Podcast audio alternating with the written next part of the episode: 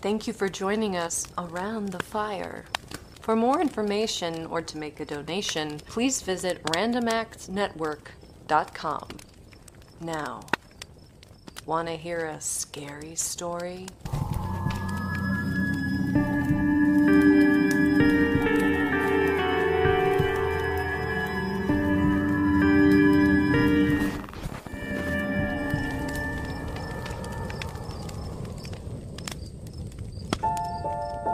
No man could say what had become of Jeremy Lester, the last resident owner of the Whitaker estate.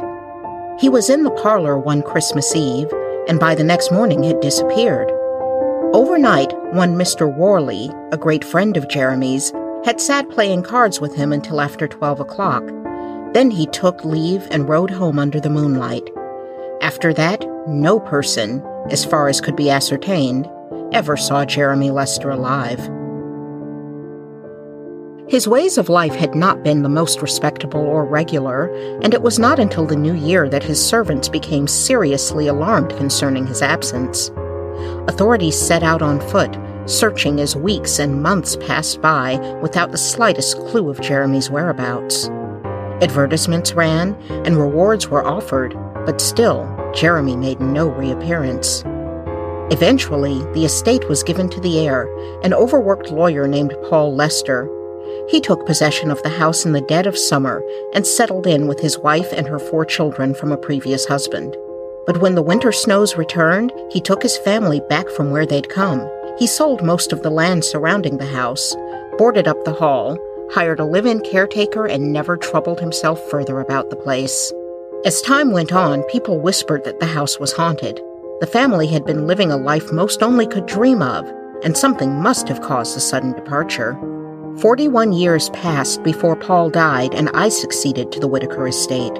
There could not have been found in the world a happier pair than myself and my only sister, Claire. We'd never met the man, and what little we heard was unfavorable.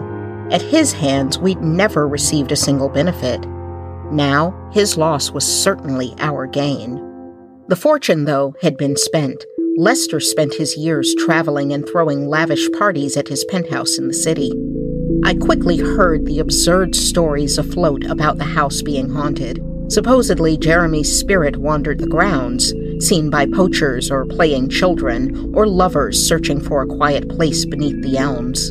As for the caretaker, the third in residence since Lester's disappearance, he shook his head gravely when questioned. The first thing I did was proceed to the parlor, tear open the shutters, and let the bright August sun stream in upon the haunted chamber. It was an old fashioned, plainly furnished room, with a large table in the center, a fireplace with a smaller table nearby, and chairs against the walls. There were figurines on the hearth, broken and rusty. There was a picture of some sea fight over the mantelpiece, while another work of art about equal in merit hung between the windows. Altogether, the room was utterly unromantic, and the ghosts flitted away as soon as I let the daylight inside.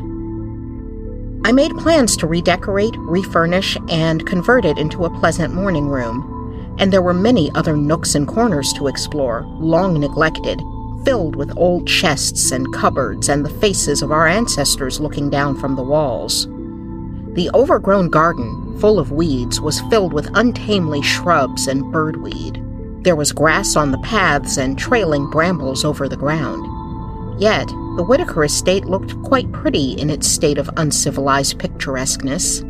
At the end of August, Claire and I decided on going abroad to take our long talked of holiday before the fine weather was past. We wandered the continent, seeing galleries in Paris, and became acquainted with a family after accidentally discovering that we were near neighbors back home. In fact, their property lay close beside the estate. Mr. and Mrs. Cronson were a delightful pair, and before long we were traveling in company. It was the middle of November when we arrived home to the Whitaker and found the place anything but pleasant. The walks were wet and sodden, the trees were leafless, there were no flowers. It had been a wet season, and the place looked miserable.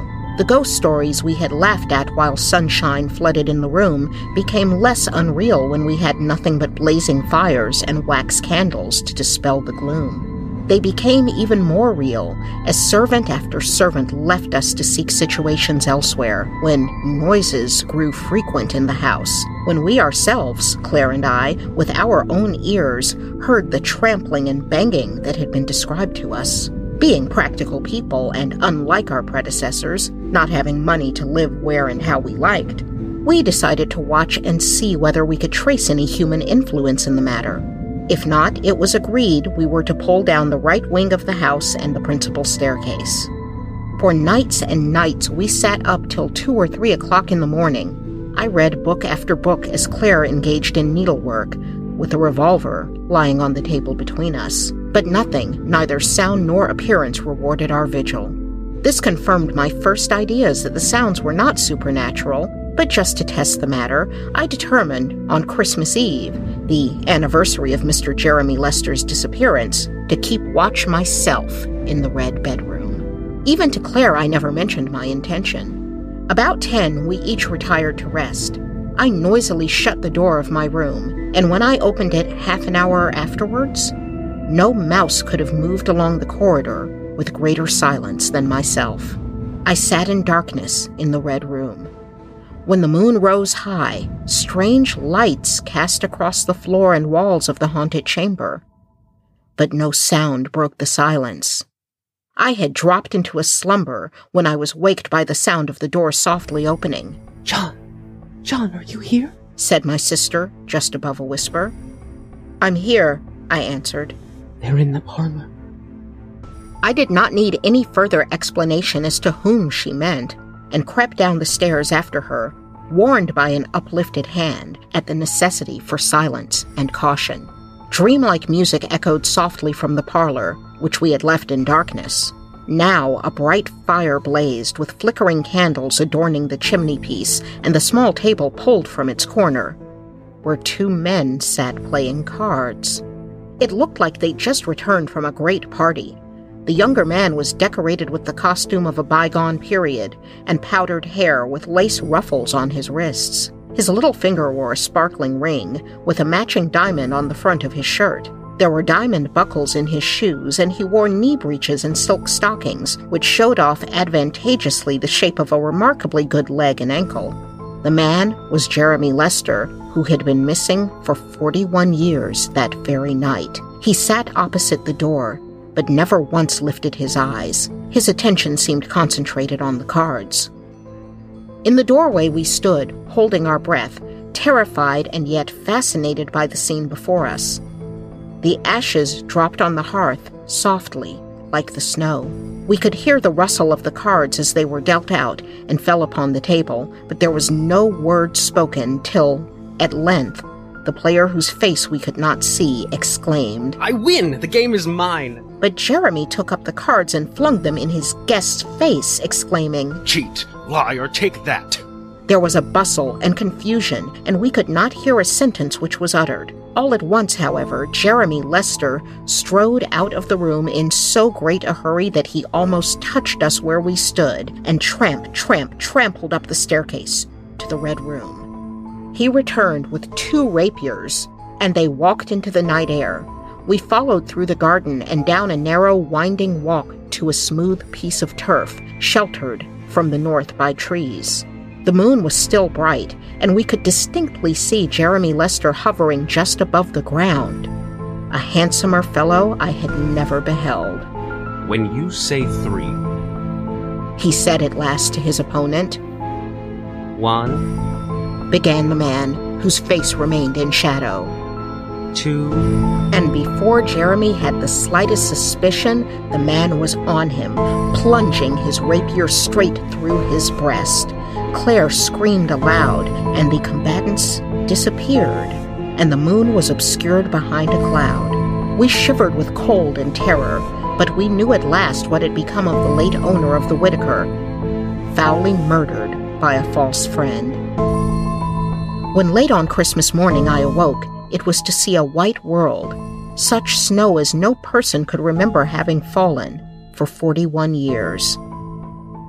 When the snow melted away, we searched the property, and in a shallow grave within the plantation, Jeremy Lester's body was found. He still wore his diamonds, the grayed ring sitting loosely on a rotting little finger bone. We were never taken seriously when we shared the events of that Christmas Eve. The Cronsons returned to their property for the first time since their vacation, having visited Mr. Cronson's ailing father, and invited us over for lunch. As they led us to the garden, Claire dropped the glass she carried, and it shattered across the floor.